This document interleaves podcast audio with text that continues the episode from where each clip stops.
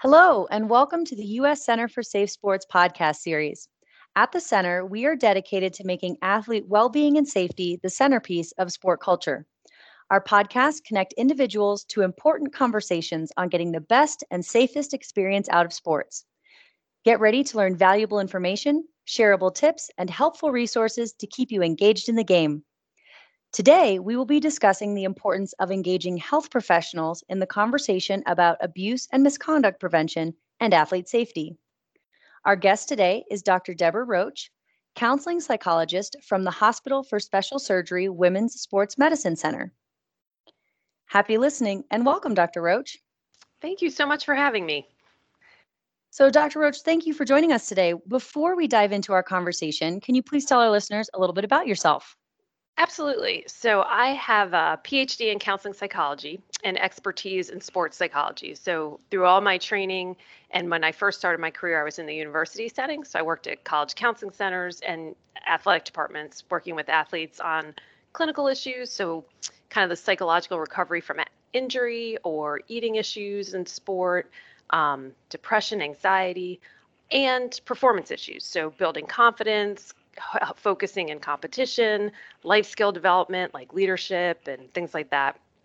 In 2007, I moved back to New York and started my private practice, which I still see folks here today. So I still do all the same work, but with youth athletes all the way through senior citizens and um, still working on all those same issues. And from recreational athletes, so your weekend warriors, all the way through to professional athletes.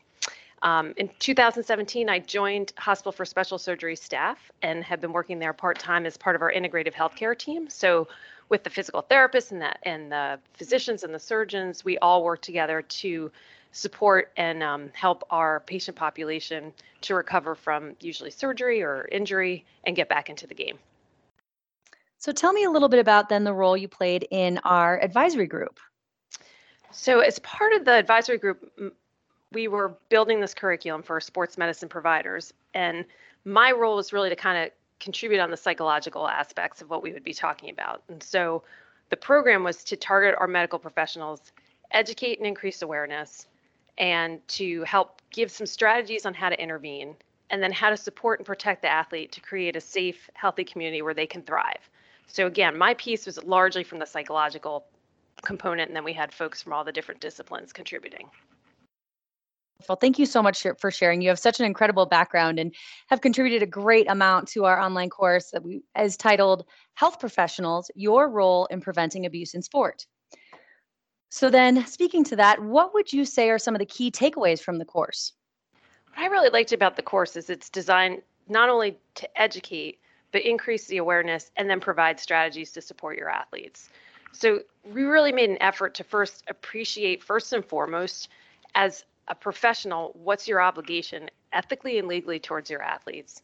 Address ways that you can report and how to intervene and promote a safe space so that they can thrive. So, you know, I think we we did tackle all of those, which is pretty remarkable in a very friendly format that I think is easy and engaging to to follow. As a psychologist, what do you want other health professionals, both in mental health and other fields, to know when caring for athletes? I think we want to recognize that you know we are in leadership positions and that we provide a very unique crucial perspective and have great value that we're adding. You know everyone wants to care for the athlete in these multidisciplinary ways. So i think to recognize that leadership role and that you're part of this team and to have that integrative approach to helping the athletes. So the athletes more than the abuse they may have suffered or more than the sport that they participate you know they're they're a whole person that we want to treat and help and help them thrive in and out of sport what do you view as your primary role when caring for athletes? The first conversation I have with an athlete, regardless of what level they compete, is my role is to support their agenda. So to support their agenda both in and out of sport, whatever that may be, and I'm I don't have an agenda. It's just to support them to figure out what they what they want to achieve. And then, you know, specifically when they're working with folks who have survived abuse, it's really essential to create a safe place where they're in control and then they can have access to the resources that they're going to need. You know, I think when I work with other professionals in my field, we're in a unique position to protect the safety and well-being of athletes as psychologists or mental health providers. And so often these athletes are minors, and especially in that case, it is so vital that their physical and emotional well-being is our focus and the basis for the decisions that we make to create and secure that environment for them. Let's circle back to what you had mentioned about uh, a role in being a leader. So, how can health professionals use their roles as leaders in promoting athlete safety? I think it's really be an example in the community at large and in your workplace. So, that can be something from policy creation to promoting safety and well being to have signage at your site to lead by example. You know, how you treat everyone in the sport community, from coaches to athletes to your colleagues, sets the tone for others. And we want to be able to do that in a respectful way that's going to promote and secure that welfare. These simple acts have such a tremendous ripple effect throughout the community in a positive direction. So I think really keeping those things in mind. Bystander intervention is a large part of abuse prevention and is covered in depth in the course. So, how do you hope education about bystander intervention as a health professional changes the conversation of abuse and misconduct prevention? My hope with that is that it really creates the awareness among providers to recognize the abuse and to advocate for the athlete as soon as they see something. I think what stands out for me most is people often ask, like, why didn't anyone say anything when these situations have arisen?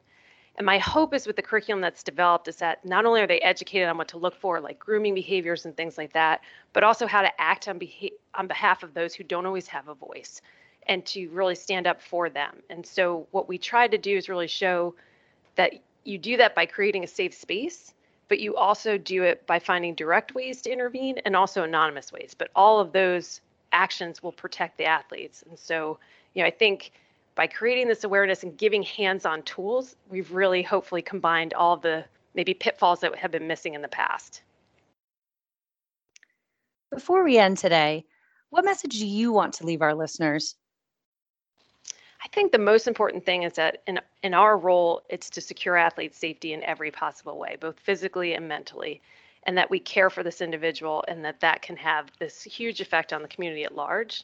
I think the other big thing is consult if you're seeing something that doesn't sit right, talk to another colleague, use the resources that are available through this program.